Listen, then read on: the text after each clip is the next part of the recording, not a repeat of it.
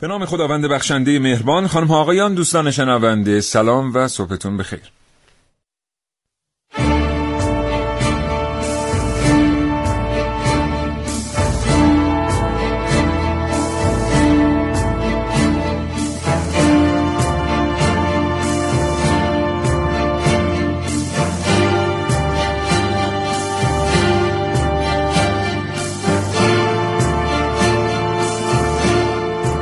کاوشگر رو میشنوید. زنده از رادیو جوان.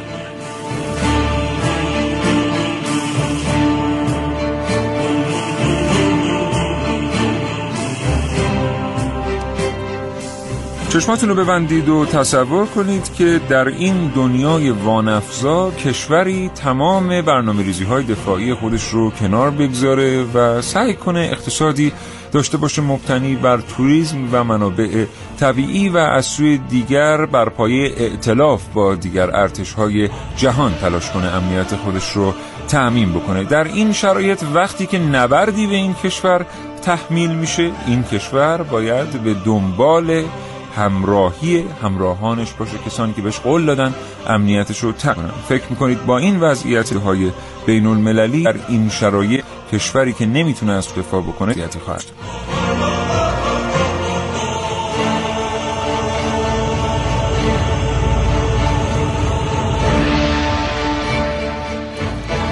اگر زندگی روزمره فرصت مطالعه کردن رو ازتون سلب کرده برنامه کاوشگر رو از دست ندید. هرچند که این برنامه نه می‌تونه نه قراره که جای کتاب و کتاب خواندن رو برای شما بگیره.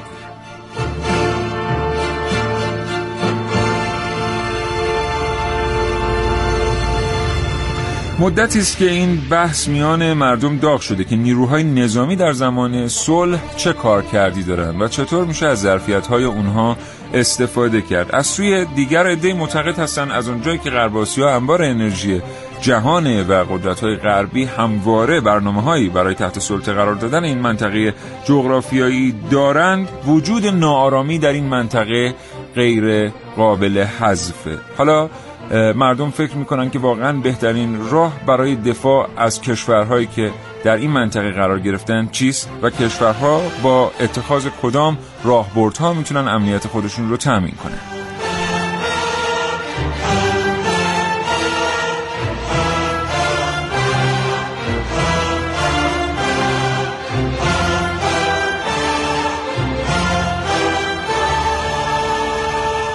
سوال امروز برنامه کاوشگر از شما هم همینه. فکر می‌کنید با توجه به ناآرامی هایی که در منطقه وجود داره بهترین راه برای دفاع از امنیت کشور چیست؟ ما با پیش گرفتن کدام راهبردها با انتخاب کدام راهبردها می‌تونیم کشوری امن داشته باشیم و جلوگیری کنیم از ورود خیلی از آسیب ها و جریانات تروریستی به کشور. دو هزار و دو دو در اختیار شماست تا حوالی ساعت ده صبح.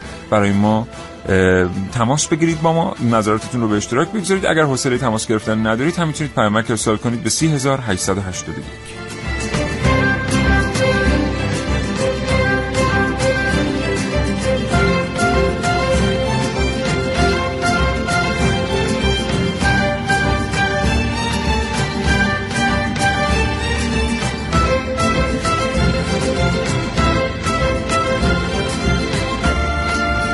کاوشگر رو بشنوید تا حوالی ساعت ده صبح. ما هم منتظر شنیدن صدای گرم شما هستیم.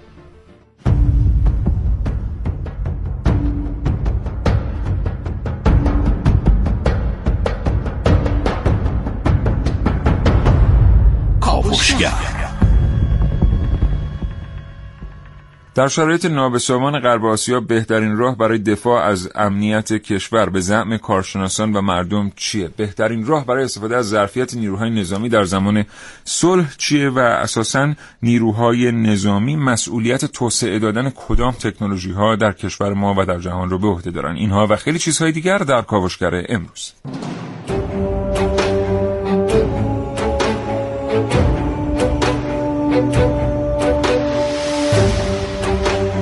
در این کاوشگر میشنوید.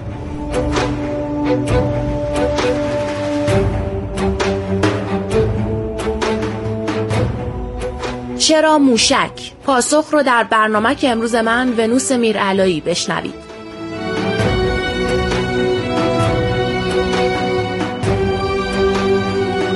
ذهنهای خلاق در کاوشگر امروز با من حسین رضوی.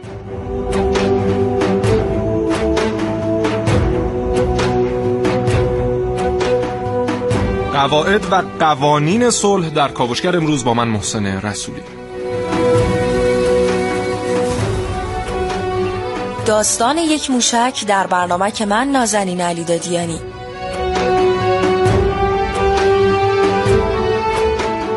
همچنین کاوشگر گفتگوی هم به شما تقدیم خواهد کرد با دکتر محمد صادق کوشکی استاد دانشگاه تهران. این گفتگو به همت مریم حمزه هماهنگ شده.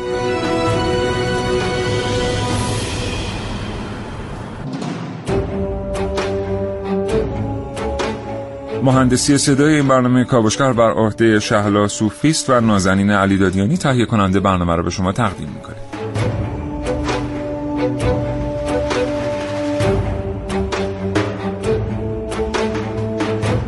یه بار دیگه از شما دعوت می‌کنم با کاوشگر تماس بگیرید و با فرض قرار دادن این گذاره که غرب آسیا انبار انرژی جهانه و روی آرامش رو با این ترتیبی که ابرقدرت ها اتخاذ کردن به خود نخواهد دید به ما بگید که از نظر شما بهترین راه برای دفاع از امنیت کشور چیه؟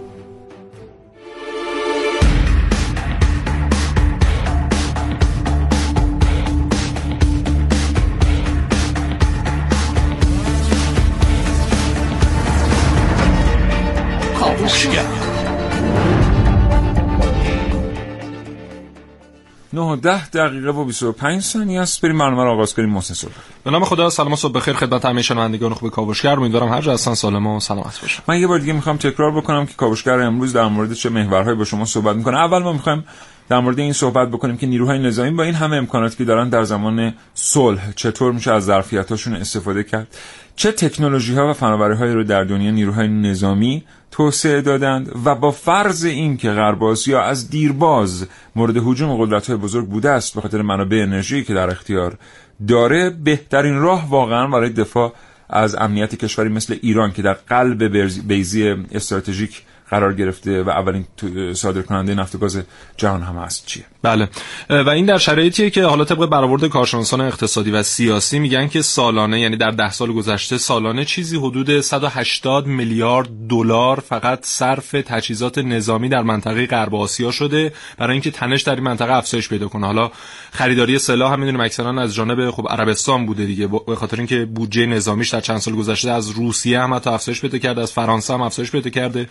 چرا میگیم روسیه و فرانسه؟ برای اینکه این دو تا کشوری بودن که در گذشته جزو در واقع کشورهایی بودن که بیشترین خرید تجهیزات نظامی یا سرمایه گذاری در بحث تجهیزات نظامی رو داشتن اما در چند سال گذشته عربستان در واقع از سال 2014 به بعد عربستان از فرانسه و روسیه پیشی گرفته و این 180 میلیارد دلار واقعا رقم کمی نیست. در شرایطی که می‌دونیم مثلا امریکا بودجه دفاعیش اون چیزی که هزینه می‌کنه چیزی بالغ بر مثلا هولوش 100 میلیارد دلاره و خب این دو برابر بودن این رقم یه مقدار جای تحمل داره. بله. همونطور که می‌دونید تو سالهای گذشته نارامی ها تو منطقه غرب آسیا بالا گرفته. قبلا آمریکا برای گروهک تروریستی طالبان سرمایه گذاری کرده بود. اگر به اسناد احتیاج دارید حتما از کاوشگر بخواید که این اسناد رو برای شما منتشر کنه. اگر به زبان انگلیسی تسلط دارید به شما توصیه می‌کنم پایگاه ویکیلیکس رو ببینید.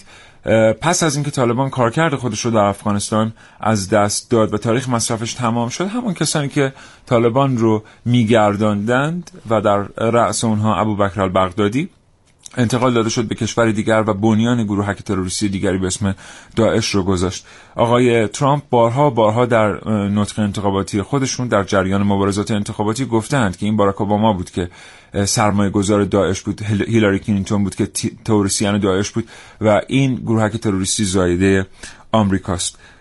خب ما الان باهاش مواجهیم به هر ترتیبی تمام تلاش های داعش برای ورود به ایرانه. و هدف قایی و نهایی داعش ورود به ایران بوده است. اما تا حالا در فاصله بسیار دور متوقف شده. الان هم که می‌بینیم فشارهای بر کشور وجود داره برای اینکه برنامه های دفاعی خودش رو متوقف بکنه پس از برنامه های صلحآمیز هستی. با ما تماس بگیرید با 224000 و 225952 بگید به نظر شما به عنوان یک ایرانی واقعا بهترین راه برای دفاع از کشور در شرایط کنونی چیست؟ هشت سال سخت. اخیرا از قول مقامات وزارت خارجه امریکا مطالبی نقل شده است حاکی از آنکه دولت پرزیدنت ریگان از آن قصد دارد که مانع از شکست عراق در جنگ با ایران شود. علاوه بر آن گفته می شود که احتمالا امریکا برای جلوگیری از ورود سلاحهای امریکایی به ایران قاطعانه تر اقدام خواهد کرد. روزنامه نیویورک تایمز در گزارش ویژه‌ای به نقل از مقامهای دولت آمریکا می نویسد دولت ریگن به این نتیجه رسیده است که شکست عراق از ایران زیان عمده را متوجه منافع آمریکا خواهد ساخت کشورهای غرب و شرق با تحریم ایران و کمک به صدام جبهه سومی را برای ضربه زدن به ایران ترتیب داده بودند. تو این شرایط بود که ذهنهای خلاق به کار افتادند تا دست به ابتکار بزنند.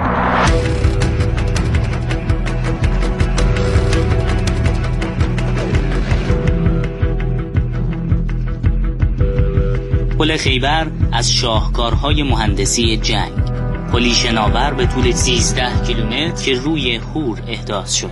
مهندسان برای شناور نگه داشتن پل از مواد پلیمری استفاده کردند. تلفیقی از فوم و فایبر گلاس که استحکام پل رو در مقابل حملات دشمن بالا می برد. هر قطعه از این پل 1200 کیلوگرم جرم داشت. خبرگزاری سوم فروردین 1363 دستیازیدن به پل قایقی چنین توری در تاریخ نظامی مدرن را بی سابقه عملیات خیبر به کمک همین پل به پیروزی رسید. موشک های رادارگریز اگزوسه عراق که از فرانسه خریده بود بعد از شلیک در ارتفاع 4 متری از سطح آب پرواز می‌کرد و امواجی رو برای تشخیص هدف میفرستاد. مهندسان برای منحرف کردن این موشک صفحات فلزی برهمی رو طراحی کردند که با باستاب امواج دچار اشتباه موشک می‌شد. گسترش این طرح باعث شد کشورهای دیگه از خرید موشک های فرانسه منصرف بشن. قایق مردابرو، پل شناور خزر، پل بشکه‌ای تنها تعدادی از ابتکارات خلاقانه مهندسان ایرانی در هشت سال جنگ تحمیلی بودند.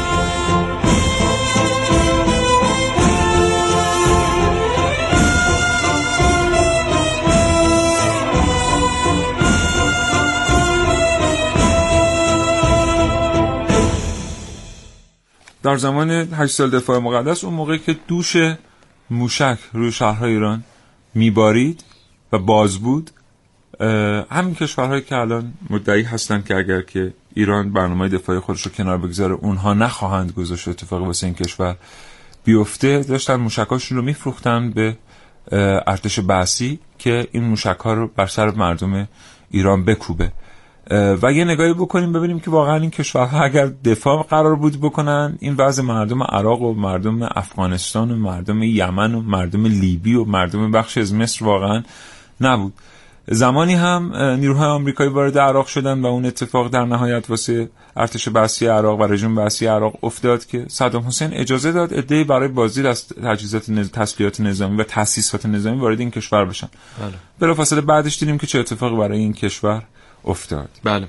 حالا این در بحث نظامی خیلی جالبه. اومدم بودجه 25 تا کشور دنیا رو که در واقع اون لیستی که مؤسسه استکهلم مؤسسه صلح استکهلم منتشر کرده نگاه کردم و در بین این 27 25 تا کشور مثلا امریکا، چین، روسیه انگلستان رژیم صهیونیستی اینها در واقع بیشترین بودجه های نظامی رو دارن. و جالب مثلا بودجه نظامی ما از کشوری مثل برزیل یا ایتالیا که اصلا اینها در واقع درگیر جنگی نیستن هم کمتره. یعنی مثلا بله. برزیل این برای سال 2015 و خب می‌دونید که رقم بودجه نظامی آنچنان دقیق هم قابل تشخیص نیست. این بر اساس گفته هایی که مثلا سران نظامی اون کشورها بله. اعلام می‌کنن تخمین زده میشه. به عنوان مثال ژاپن چیز بوده 40 میلیارد دلار بودجه سال 2015 ش بوده. کره جنوبی 36 میلیارد دلار بوده. برزیل 24 میلیارد دلار بوده. ایتالیا 24 میلیارد دلار بوده. استرالیا حتی از ایران بیشتر بوده. کانادا 14 میلیارد دلار بوده و ایران در رتبه های پایین 12 میلیارد دلار بوده. یعنی ما آنچنان هم در واقع نسبت به سایر کشورها اون بودجه که تخصیص میدیم بودجه هنگفتی نیست. اما خب اون در واقع کاری که باید انجام بدیم روی تجهیزات نظامیمون خیلی مهمه. و این پیشرفتی که در چند سال گذشته داشتیم خیلی چشمگیر بوده در شرایطی که خیلی از همین کشورها در حال حاضر برخی تجهیزاتشون رو دارن حتی میان با مشاوره از مهندسین ایرانی در واقع طراحی می... طراحی می‌کنن و می‌سازن. و نکته جالب اینجاست که الان حتی کشورهای همپیمان ما در حال حاضر. اگر تجهیزات نظامی به ما دارن میفروشن مثلا کشور مثل روسیه اگر داره قطعاتی در حالا مثلا صنایع دریایی به ما میفروشه قطعات الکترونیکی که در این تجهیزات هست میاد اون مشخصات الکترونیکی که روش هست می‌دونیم که مثلا چند آمپره چند اوم و اینها اونا رو پاک می‌کنه و در واقع اون قطعات رو با مشخصاتش به ما نمیفروشه که اگر یک روزی ناقص شد و اون دوچار مشکل شد دوباره ما نیاز داشته باشیم که همون کشور بله. روسیه و متخصصینش بیان بله. برای ما در مورد برخی از تجهیزات اطلاعات روی قطعات الکترونیکی پاک میشه اما بعد از اینکه تو سال 2010 بر ترتیب آنالیزرهایی ساخته شدن که قطعات الکترونیکی بدون نام رو تا حدی تشخیص می‌دادن جدیدن تجهیزات نظامی که فروخته میشن کسایی که با بردها برخورد کردن می‌دونن که یک ماده قیرگونی بر روی قسمتی از برد ریخته شده. این ماده قیرگون به ترتیب پیوند خورده با قطعات سیلیکونی روی برد که هر گونه تلاشی برای برداشتن اون ماده قیرگون قطعات سیلیکونی داخل رو از بین می‌بره. یعنی به ترتیبی درسته که شما یک تجهیز نظامی رو دریافت می‌کنید اما فناوری لازم برای تولید اون تجهیز نظامی رو به هیچ عنوان دریافت نمی کنید و اگر کشوری بخواد توسعه بده فناوری های نظامی خودش رو به روز بکنه فناوری های نظامیش رو و بتونه مقابله بکنه با فناوری بروز نظامی جهان لازمه که بتونه خودش به فناوری دست پیدا کنه به. فناوری های ملی و بومی خودش رو داشته باشه می‌بینیم هم که الان تو دنیا یک فرافکنی وجود داره در مورد بودجه نظامی ایران. که آقا ایران باید بودجه نظامی خودش رو کاهش بده. ایران چرا انقدر بودجه نظامی و بودجه دفاعی داره؟ واقعا ما در صدر جدول بودجه نظامی و دفاعی نیستیم. هرچند که به زعم بسیاری از کارشناسان با توجه به منطقه‌ای که در زندگی می‌کنیم تعجبی هم نداشت اگر هم که بودیم. اما این مدت در راستای دستیابی به همون فناوری که قبلا در موردش صحبت کردیم نیروهای نظامی در زمان صلح توانایی ها و بودجه خودشون رو به کار گرفتن واسه توسعه فناوری ها توسعه فناوری هایی که فقط کاربرد نظامی نداره بلکه همین الان کلی امکانات دیگر هم در اختیار شهروندان می‌تونه قرار بده. بسیاری از این اخبار رو در مورد موفقیت های تکنولوژیک نیروهای مسلح در سالهای گذشته شنیدیم.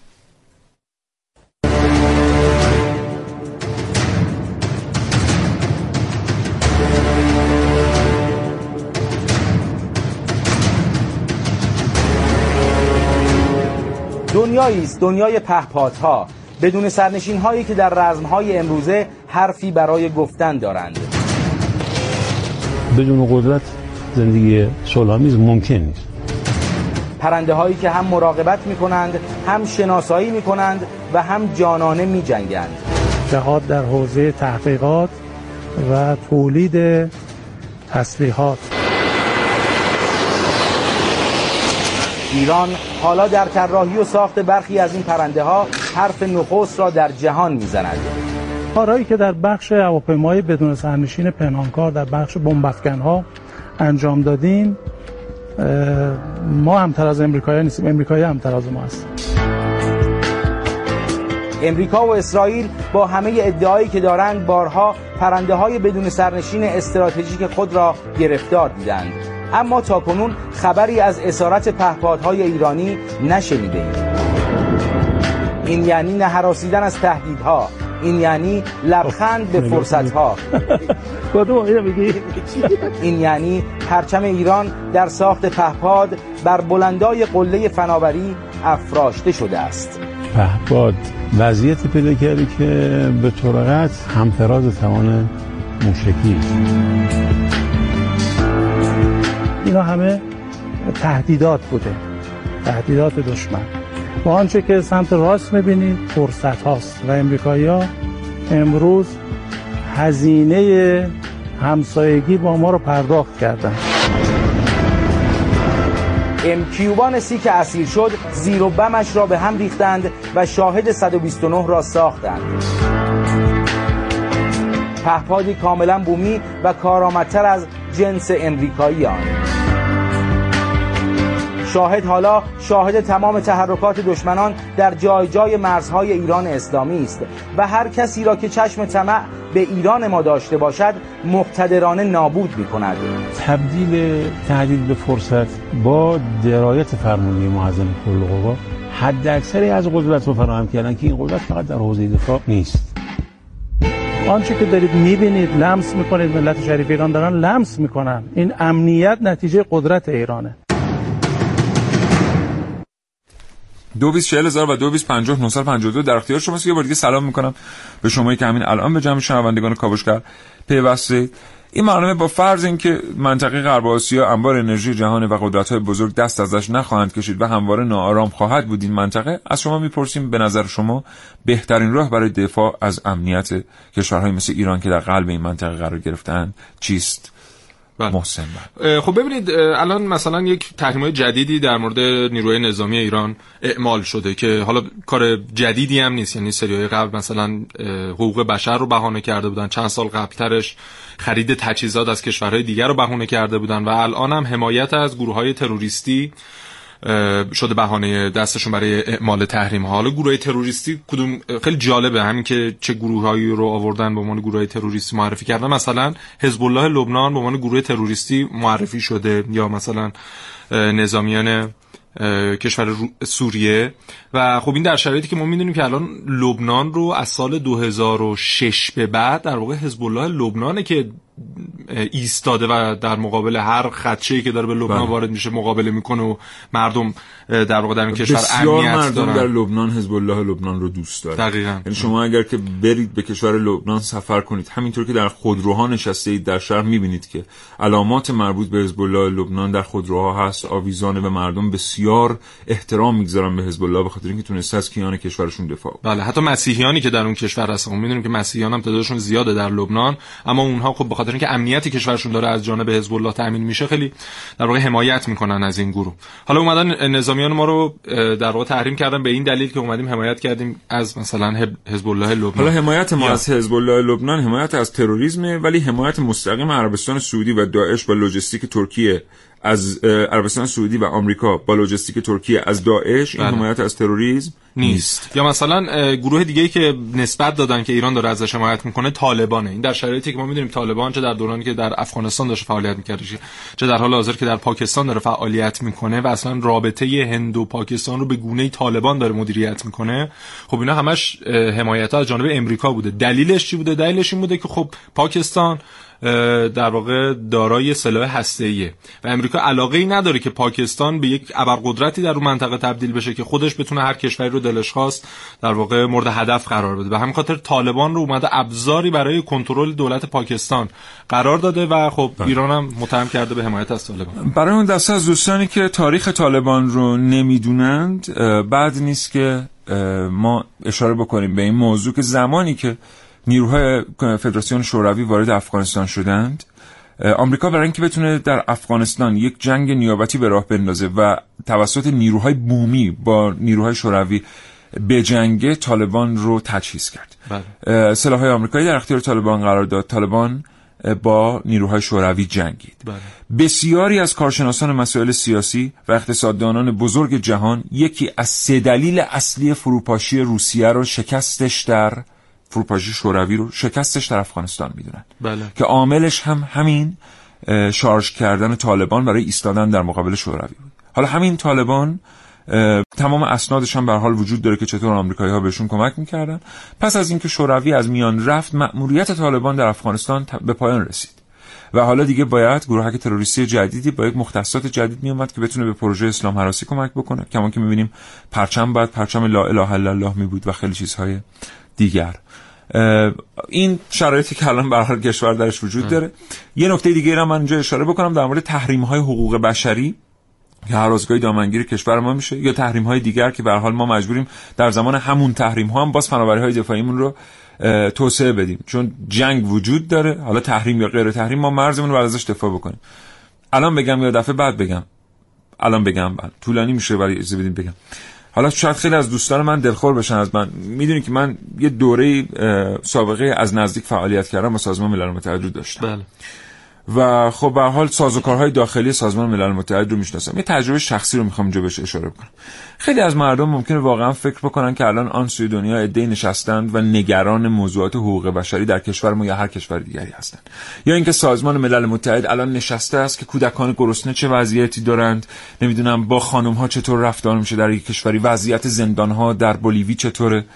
واقعا این نیست. یعنی برید ببینید سازمان ملل متحد. اون بودجه های گذافی که وارد سازمان ملل متحد میشه با احترام به تمام دوستانم که در این سازمان کار می‌کنن می‌دونی صرف چی میشه؟ صرف پروازهای فرست کلاس بله. صرف گرونترین هتل ها در سراسر دنیا تشریفات. تالارهای بزرگ تمام اتفاقی که در سازمان ملل متحد این روزها داره میفته اینه بله. یعنی شما هزاری هم که بودجه جذب بکنید برای فاو که فاو بتونه یه مشکلی رو در آفریقا حل بکنه 70 80 درصد اون بودجه میاد صرف چیز دیگری اصلا میشه که خود یونسکو رو ببینیم واقعا یونسکو چقدر تاثیر داشته در گسترش فرهنگ یا نگهداشت فرهنگ در حال انقراض در دنیا. واقعا خود یونسکو که یکی از نهادهای بسیار قابل احترامه و یکی از نهادهایی که باز پرکارتر از بقیه نهادها بوده چون جنس آدمش فرهنگی بودن. بله. یه وقت اگه تحریم شدیم مثلا بر مبنای حقوق بشر نه واقعا فکر نکنیم که چه اونور دنیا چه خود سازمان ملل متحد که همینجا در تهران هم وجود داره واقعا مقرش هست. واقعا الان دغدغش اینه که در کشور چه اتفاقی میفته. ما تو زمان تحریم هم به هر ترتیب مرز داریم و منطقه ناامنه و کسی نیست به ما بگه خب شما چون تحریمین من به شما حمله نمی‌کنم. یا شما چون تحریمین من اقدام تروریستی علیهتون انجام نمیدم.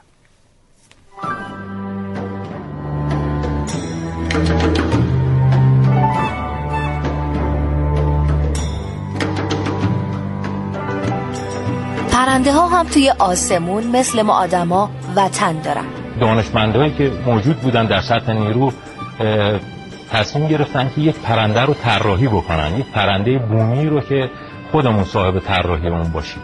یه پرنده که می‌تونه ما رو ببره بالا و بالاتر. به عنوان مثال شما حساب بکنید یک پرنده با دو برابر سرعت صبح داره تو هوا پرواز می‌کنه. ما شروع کردیم. شروع به پرواز. هواپیمای سائقه برای ما شروع یه حرکت بزرگ.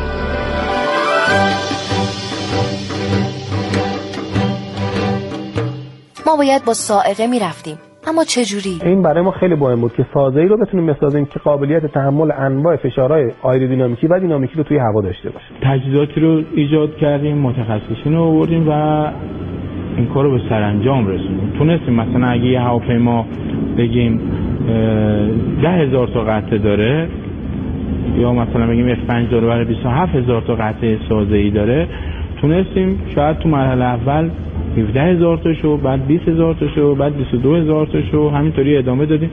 دیدیم نه کامل تونستیم بخش های اعظم سازه رو بسازیم.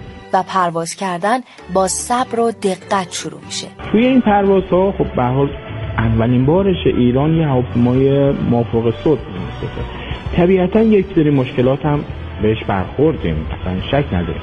این مشکلات خیلی هات نبود اما مشکل بود. بعد برطرفش می‌کنیم بچه ای که تازه می‌خواد راه بیفته تا راه بیفته صد دفعه زمین می‌خوره. ما هم هیچ ادعا نکردیم که یک ضرب رفتیم یه هواپیما رو مهندسی معکوس کردیم در جا رسیدیم به یه پرنده ای که می‌تونست بپره. ما تو این راه هم شکست خوردیم و از شکست همون درس گرفتیم و اون درس ها رو به کار بردیم تا تونستیم موفق بشیم. و این ما هستیم در آسمون که پرواز می‌کنیم به بلندای نور.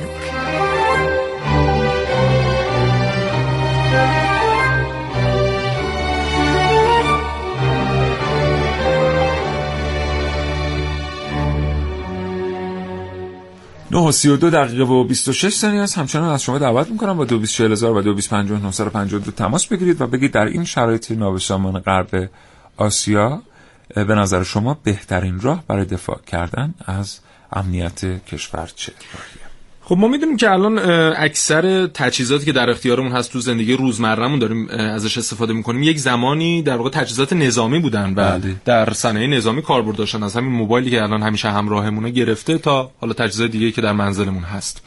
و حالا مثلا جدیدترین نوع این وسایل رو میشه پهپادها در نظر گرفت که کشورهای مختلف کشورهایی که در واقع دست پیدا کردن به دانش ساخت پهپاد دارن سرمایه‌گذاری های کلان می‌کنن که پهپاد رو وارد زندگی مردم بکنن و از این طریق سود تجاری آید خودشون بکنن. مثلا امریکا پیش بینی کرده که تا سال 2025 در خانه هر امریکایی یه دونه پهپاد باشه و اکثر در واقع جابجایی‌هایی که درون شهر اتفاق میفته مثلا همین جابجایی غذاها یا پست و اینجور موارد از طریق پهپادها صورت بگیره. و خب می‌دونیم که در واقع بخشی از این سرمایه گذاری هایی که تو بودجای نظامی میشه و ما می‌بینیم که مثلا کشورهایی انقدر حجیم بودجای نظامیشون بخشش به این خاطره که بیان یعنی مطالعه کنن ببینن که در حال حاضر مردم زندگیشون به چه چیزهایی نیاز داره. و اگر اون در واقع از طریق صنایع نظامی قابل جبران هست میان یک جوری تعدیلش می‌کنن و وارد زندگی مردمش می‌کنن. و نکته جالب اینجاست که در حالا همین صنایع پهپادسازی که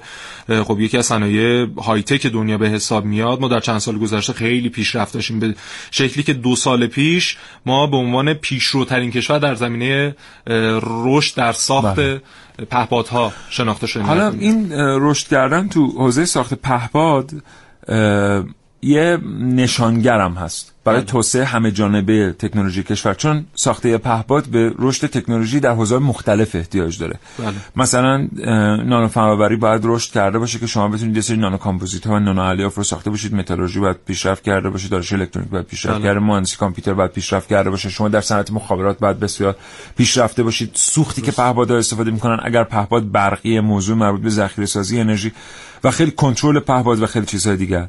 این خودش یه دستاورد بوده که نیروهای نظامی در زمان صلح داشتن. الان پهپادها برای نقشه برداری تو کشور ما دارن استفاده میشن برای هواشناسی دارن استفاده میشن. خب استفاده نظامی هم دارن. به عنوان مثال الان خیلی از مرزهای بخشی از مرزهای کشور ما در به صورت پایلوت با پهپاد کنترل میشه. حالا شما حساب بکنید که چه میزانی از امنیت شما دارید وقتی پهپاد پرواز می‌کنه بر فراز مرز دائما تصویر برداری می‌کنه از مرز و سیستم های اتوماتیک پردازش تصویر وجود هر گونه ناامنی و اختشاش رو تشخیص میدن. این خودش اتفاق خیلی خیلی مهم بوده. توی کارکرد نیروهای نظامی در زمان صلح. آره و حالا نکته جالبترش اینه که در چند سال گذشته ما رادارهایی رو ساختیم که پهپادهایی که می اومد از جانب مثلا امریکا یا کشورهای دیگه در مرز ایران برای رصد حالا هر اتفاقی که در این منطقه می افتاد اکثرشون اینها در واقع حک می شدن و خب دیدیم دوست موردش هم در واقع اومد و در خاک ایران نشست و در واقع با بله. مهندسی معکوس خیلی باعث شد که ما بتونیم پیشرفت کنیم در صنایع پهپادسازی بله. خلاصه نیروهای نظامی باید بعض وقت از این زاویه بهشون نگاه کنیم که اینا مثلا کلی تجهیزات راهسازی دارن. بله. تجهیزات تونل سازی دارن. برای اینکه در زمان جنگ بلا فاصله بتونن اون راههایی که لازم دارن ایجاد بکنن. خب در زمان صلح این تجهیزات راهسازی می‌تونن استفاده بشن برای توسعه کشور. بله. یا در زمان صلح نیروهای نظامی می‌تونن از تجهیزاتی که دارن استفاده بکنن فناوری ها رو توسعه بدن. قبل از اینکه بریم تلفن شما رو بشنویم من به یه نمونه تاریخی هم اشاره بکنم. همین فناوری بیسیم و ارتباطات سیار و اینا. اگر که جنگ اول نبود آقای مارکونی نیومده بود روی دو تا ناو به صرف احتیاج با اون سرمایه گذاری نظامی کلان ارتباط رادیویی برقرار بکنه شاید سالها بعد اصلا به دست ما مردم می‌رسید و حالا حالا هم شاید ما این میزان از ارتباط سیار به این کیفیت نداشتیم. خیلی از تکنولوژی که همونطور محسن گفت ما داریم استفاده ازشون می‌کنیم زائیده تفکرات نظامی و دفاعی دو هزار و دو در اختیار شماست. با ما تماس بگیرید. بگید بهترین راه برای دفاع از کشور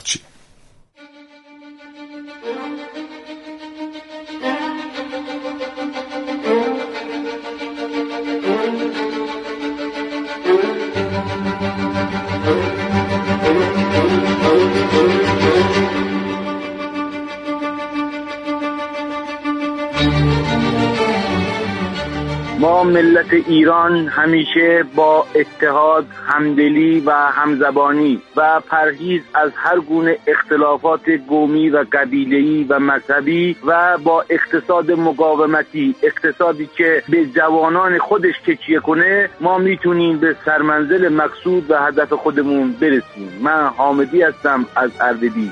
زنده باد ایران.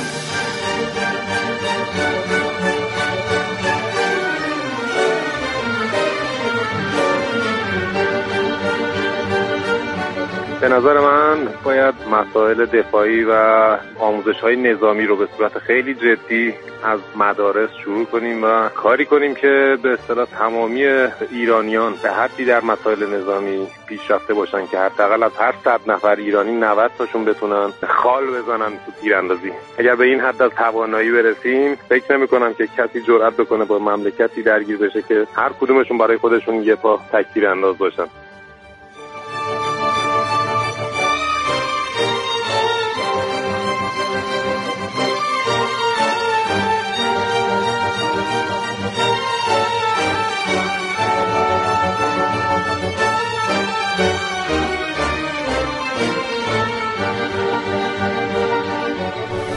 ما تعداد زیادی تماس داریم تعداد زیادی هم پیامک. الان چون کارشناس با اندکی تاخیر به ما پیوستن سراغ گفتگو خواهیم رفت. اگر فرصت اجازه بده برای شما پخش خواهیم کرد ممنونم از اینکه با ما تماس گرفتید و برای ما پیامک ارسال کرده. جناب دکتر یدالله جوانی مدرس دانشگاه و پژوهشگر پشت خط برنامه کاوشگر هستن. آقای دکتر جوانی سلام می‌کنم به شما و صبحتون بخیر. سلام علیکم. من هم عرض سلام و ادب و احترام دارم. خدمت شما همکارانتون و شنوندگان خوب برنامهتون. حالتون خوب آقای جوانی؟ الحمدلله متشکرم. خدا رو شکر متشکرم از اینکه ارتباط پذیرفتید. آقای جوانی همه کشورهای دنیا از نیروهای نظامیشون در زمان صلح استفاده می‌کنن برای توسعه دادن فناوری های دفاعی و گاهی اوقات هم برای توسعه دادن کشور در زیر ساخت همین استفاده رو جمهوری اسلامی ایران هم از نیروهای نظامیش کرده است. اما به طرز شگفتانگیزی همین استفاده معمولی در دنیا بحث های بسیار پیچیده پدید آورده. از شما میشنویم در مورد کارکرد نیروهای نظامی در زمان صلح و شیوهی که کشور ما ازش بهره جسته برای اینکه از امکانات این نیروهای نظامی استفاده بکنه.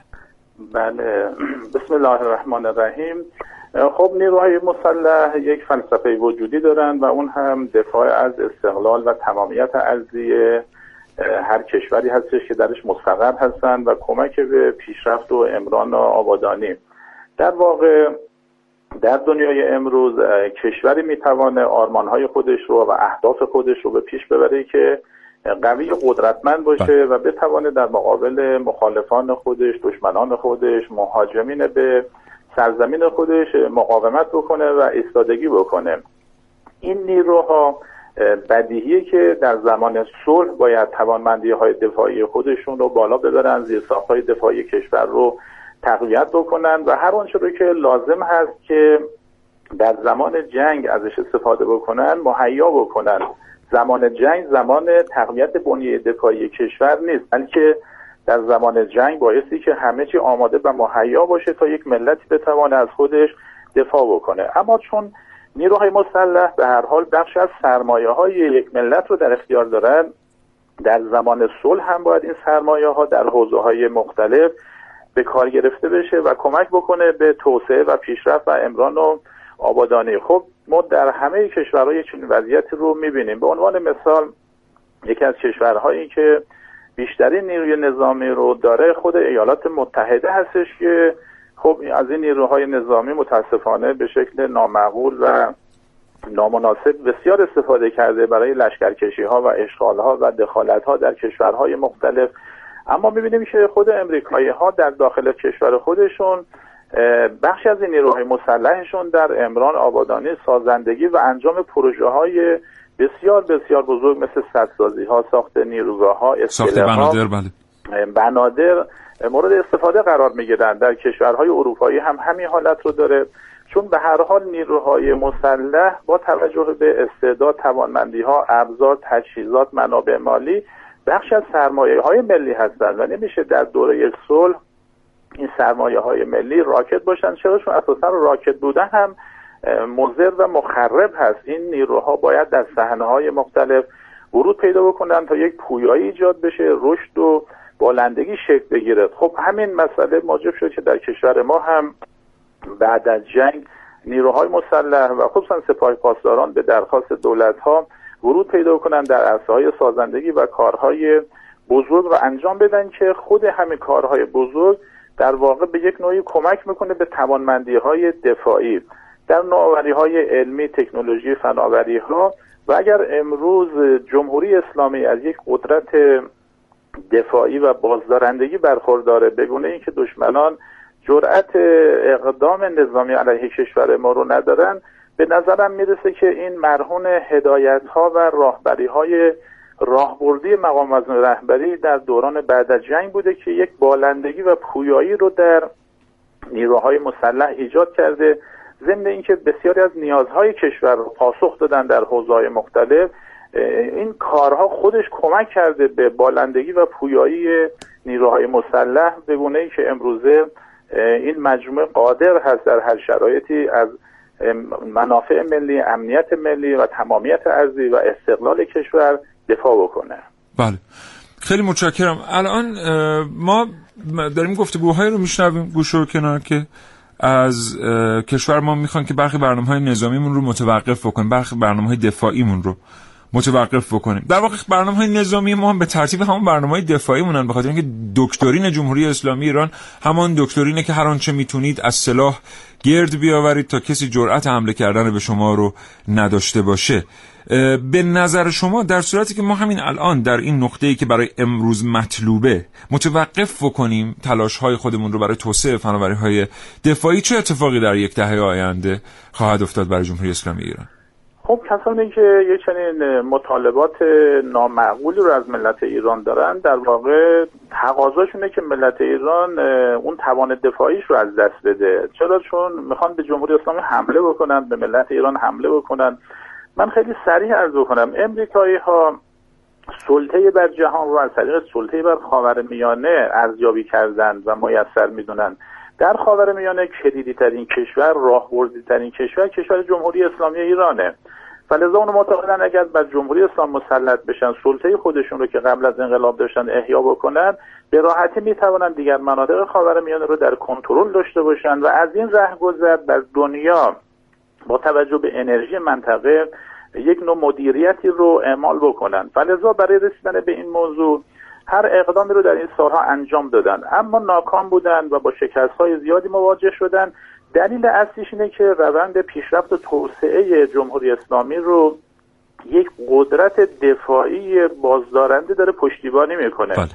یعنی اگر ما در این سالها قدرت دفاعی لازم رو نداشتیم قطعا نیروگاه های هسته ما مراکز انرژی ما و سایت های هسته ما رو بمبارون می‌کردن بله. اگر آمریکایی ها اجتناب نکردن و این کار انجام ندادن چون قدرت پاسخگوی ملت ایران رو ارزیابی درستی ازش داشتن که می‌توانه برای اونها مشکلاتی رو پدید بیاره بله. فلزا امریکایی ها در نگاه دراز مدت می‌گویند بایستی که جمهوری اسلامی رو خل اصلاح بکنیم در واقع اینها با اعمال تحریم های مشکی به دنبال این هستن که این بله. اقتدار مشکی رو از ما بگیرن بله. چون تحریمی رو اعمال می‌کنن بعد میگن خب بیاد بر سر برنامه مشکی معامله بکنیم. بر سر میز معامله خواهند گفت که شما مشکل با برد بیش از 300 کیلومتر نباید داشته باشید. چرا؟ چون اگر زمانی خواستم علیه جمهوری اسلامی تهاجمی رو داشته باشن و هر پایگاهی بتونه کار خودش رو به خوبی انجام بده نداشته بله. باشه. بعد از ما بایستی که بدون اعتناع به این درخواستها فشارها تحریمها راه بله. خودمون رو بریم و راه خودمون هم این هستش که قوی باشیم نه قوی بودن برای زور گفتن بله. به دیگران بلکه قوی بودن از این حس که بتوانیم از حقوق خودمون منافع بله. خودمون و امنیت خودمون دفاع بکنیم. متشکرم. آقای دکتر من تقریبا فرصتم برای گفتگو با شما به پایان رسیده. اما دو تا سوال هست که می‌خوام اگه محبت بفرمایید به کوتاهترین شکل ممکن پاسخ بدید. بعضی وقتا پشت این اتفاقات رسانه‌ای یه سری سوالات بدیهی گم میشه. به عنوان مثال الان پاکستان یک قدرت هسته‌ای است رژیم صهیونیستی یک قدرت هسته‌ای است. خیلی کشورهای دیگه دارن روی این مسئله کار می‌کنن. چطور یه دفعه برای یک کشوری مثل جمهوری اسلامی ایران این مسئله اونقدر پررنگ میشه و کشوری که اصلا در دکترینش حمله نبوده است و همواره دفاع کرده میشه عامل اصلی خطر و کشورهایی که حملات بیشمار در کارنامه خودشون دارن یه گوشه به آرامی رها میشن. خب مشکل اصلی اونها با جمهوری اسلامی این هویت مستقل اسلامی ملی که ملت ایران داره و بر مبنای اسلام یک راهی رو پیش گرفته که بدون شک روی قله های عزت افتخار قرار خواهد گرفت و مدل و الگویی میشه برای ملت ها و این الگو می‌تونه این نظام ظالمانه و این قلدری و زورگویی های نظام های سلطگر غربی رو به هم بزنه. اونا نگران این مسئله هستن. و لذا رژیم صهیونیستی در چارچوب اونها هستش یا برخی از دولت های دیگری که شما نام بردید در واقع اون آرمانگرایی رو ندارن و تقریبا پذیرفتن این نظام سلطه جهانی رو. اونها احساس خطر نمی‌کنن. احساس خطرشون از ناحیه این هویت اسلامی, اسلامی ملت ملی است. ایرانی بله. که در واقع می‌تونه معادلات جهان رو تغییر بده. متشکرم. آقای جوانی آخرین سوال از شما. یه استراتژی وجود داره. الان خیلی از کشورها علیه ما دارن استفاده می‌کنن. اونم به وجود آوردن شکاف میان ملت و کسانی است که برای امنیت ملت تلاش کردن در طول این سالیان و الان هم دارن تلاش می‌کنن. حالا که این تلاش هرگز به نتیجه نرسیده. ولی خود این استراتژی از کجا میاد؟ ما باید مراقب چی باشیم؟ خب بر اساس تجربه اونا دریافتن. اگر در 38 سال گذشته در به ارتباط با جمهوری اسلامی سیاست هاشون ناکام بوده به خاطر اینه که اه، مسئولان دولت مردان و نظام سیاسی در ایران از پشتوانه ملت برخوردار بوده. در هر جایی که ملت در صحنه باشه هیچ مهاجم خارجی نمی‌توانه اهداف خودش رو در خصوص اون ملت به نتیجه برسونه. فلذا به دنبال این هستن که شکافی رو ایجاد بکنن و یک نوع تقابلی رو به وجود بیارن. ما خب ما در اظهارات چند قبل آقای ترام داشتیم که خودش رو مدافع مردم ایران حقوق مردم ایران حقوق شهروندان ایران آزادی ها جوان ها. ولی دیدیم که در یک چرخش 180 درجه ای اومد و ملت ایران رو تروریسم معرفی کرد. اینا اون شگرد هایی هستش که اینا تو مقاطعی دنبال می‌کنن تا بتوانن در واقع یک سیاسی و یک شکافی رو بله. ایجاد بکنن. چون جمهوری اسلامی اگر 38 سال مقاومت کرده در برابر همه انواع فشارها یک دلیل بیشتر نداره و اون هم این که ملت در صحنه بودند و این ملت تا مادامی که در صحنه باشه اون جمله امام در ارتباط با آمریکا صادقی که امریکا هیچ غلطی نمی‌توانه بکنه بسیار سپاسگزارم متشکرم جناب دکتر یعقوب جوانی. مدرس دانشگاه. پژوهشگر خدا. نگهدار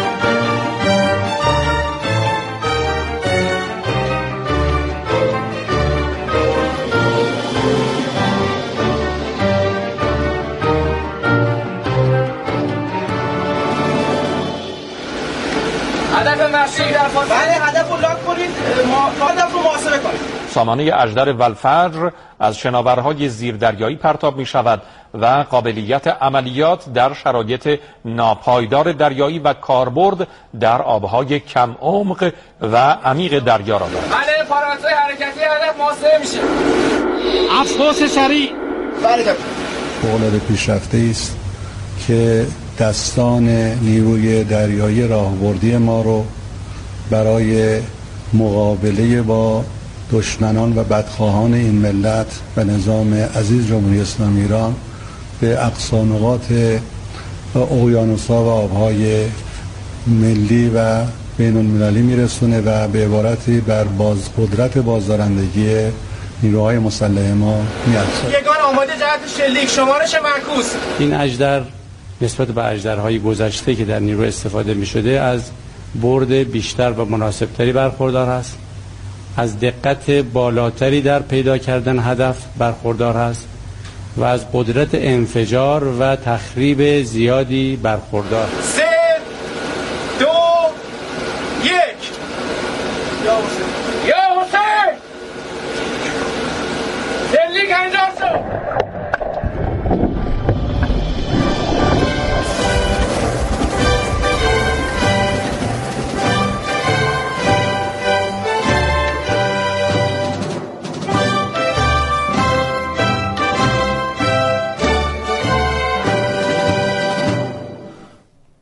درایتی لازمه که آدم درک بکنه شرایط غرب آسیا رو. خوشبختانه این درایت در کشور ما بوده مسئول موندن. ملت این درایت بین ملت بوده است. ملت می‌دونن که به حال باید ازشون دفاع بشه و کشور به فناوری های دفاعی خودش نیازمنده و هرگز نمی‌تونه برنامه های دفاعیش رو متوقف بکنه. برخی کشورهای دیگر هم بر طریق راه دیگر رو رفتن و نتیجه دیگری گرفتن. حالا نکته جالبش اینجاست که همین کشورهایی که به ما میگن که شما نباید واقع صنایع نظامیتون رشد پیدا کنه هیچ یک از کارخونه های مهمات سازیشون یا اسلحه سازیشون رو تعطیل نمی‌کنن. یعنی مثلا شرکت مثل لاکید مارتین در امریکا این همچنان داره در واقع تولیدات خودش وارد بازار می‌کنه. چه بازار امریکا چه عربستانی که مثلا میاد 110 میلیارد دلار فقط با یک سفر آقای ترامپ به عربستان قرارداد میبنده برای خرید سلاح از این کشور. و خب سودآور دیگه. می‌دونیم جزو سه تجارت پرسود دنیاست تجارت اسلحه. و خب باید تنشی در این منطقه باشه تا اون سلاحایی که لاکید مارتین و کشور اصلا میگن دیگه قبلا سلاح ساخته می‌شد که در جنگ ها به فروش برسه. الان آره. جنگ ها به راه میفتن که سلاح ها بتونن فروخته بشن. گریبان خودشون هم گرفته دیگه. یعنی مثلا همین اتفاقی که چند روز پیش در امریکا افتاد و چیزی بوده 60 نفر در واقع جونشون رو از دست دادن در یک کنسرت. خب وقتی یک مثلا شاتگان. چیزی بوده دو سه هزار دلار بیشتر قیمتش نیست در امریکا و حقوق یک نفر. چیزی بوده چهار پنج هزار دلار در پایین ترین سطح ممکنه. خب طرف میاد خریداری می‌کنه و خیلی اونها- کم در 4 5000 دلار ها. متوسطش حالا. متوسط. خیلی حالا خیلی- دو ماه هیچی نخوره. ولی به حال اسلحه در آره. دسترسه و این بالاخره یه اتفاقیه دیگه. یه اتفاقی آره. که الان دنیا باش مواجه. یه وقتایی واقعا فکر نکنیم که اگه منطقه ما ناامنه این ناامنی دلیلی به غیر از نیاز به انرژی داره دلیلی به غیر از برنامه های دنیای غرب برای سلطه به خاورمیانه داره و متاسفانه دیگه واقعا داره خندهدار میشه این دلیله. دلیلی به غیر از امنیت رژیم صهیونیستی داره. یعنی امنیت رژیم صهیونیستی انقدر مهمه که دیگه بله. هیچ کس حق حیات در غرب آسیا نداره. یعنی اگه شما الان در خونتون یه تیرکمون بسازید که تیرش به مثلا مرز رژیم صهیونیستی برسه کاخ سفید فردا یه اه، چیز می‌ذاره نشست خبری. می‌ذاره آدرس خونتون رو Google Map نشون میده میگه اینجا یه دونه الان تیرکمون ساختن یا اینو بیاری تحویل بدید یا اینکه فردا مثلا پنیسیلین نمیفرستیم دیگه اونجا. یعنی حالا تو یه همچین وضعیتی شده. اگه شما یعنی ماشینتون با سرعت از کنار مرزهای رژیم صهیونیستی رد بشه حتما آقای ترامپ در اون رابطه یه چیزی خواهد اقدامی. انجام بله. خواهد داد داره بله. حالا فقط هم بحث, بحث نظامی و ایناش نیست تو بحث فرهنگی هم وارد شده یونسکو هم دارن تحریم می‌کنن دیگه به خاطر اینکه بله به خاطر اینکه مواضع ضد صهیونیستی. داشته. خیلی جالبه ها مثلا ما الان بگیم که مثلا یه کشوری مواضع ضد یک کشور دیگه داشته. یه نهادی تو سازمان ملل ما هم ازش جدا میشیم. بله. بعد اگه امنیتش در خطر باشه ما خب به نظر من ما می‌تونیم واقعا بگیم این روزها آقای ترامپ بیشتر سخنگوی رژیم صهیونیستی هستن تا رئیس جمهور ایالات متحده بله. آمریکا. متشکرم محسن با تو می‌کنم. باشید. خدا نگهدارتون. ممنونم. همینطور سپاسگزارم از شما دوستان شنوندی که تا این لحظه با برنامه کاوشگر همراه بودید. این برنامه رو کاوشگران جوان تقدیم می‌کنند متواضعانه. به اون دسته از جوانای شیک مارک پوشی که با مشقت انتخاب کردند که لباس منقش به مارک نیروهای مسلح رو به تن داشته باشند در زمان صلح تلاش کردند دود چراغ خوردند. در زمان تحریم با سما... تمام سختی ها فناوری های دفاعی کشور رو جوری توسعه دادن که امروز اگر یک کشوری بخواد وارد مرزهای ما بشه دو دو تا چهار تا بکنه ببینه این کار خیلی براش به صرفه نیست. کسانی که وطن پرست بودن. به معنی واقعی.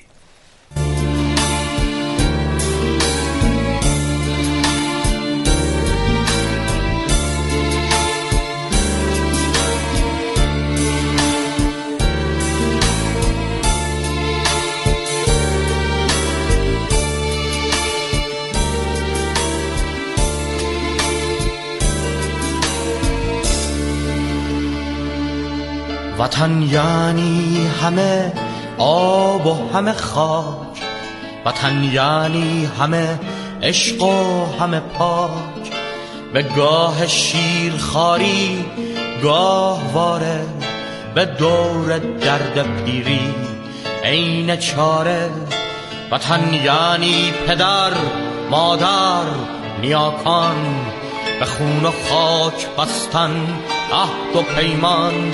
وطن یعنی هویت اصل ریشه سرآغاز و سرانجام و همیشه.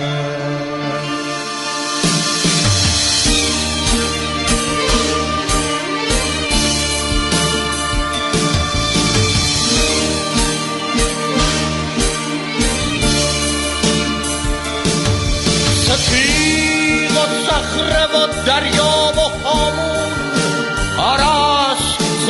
زاینده رو در بند آروم وطن یعنی سرای ترک با پاس وطن یعنی خلیج تا ابد.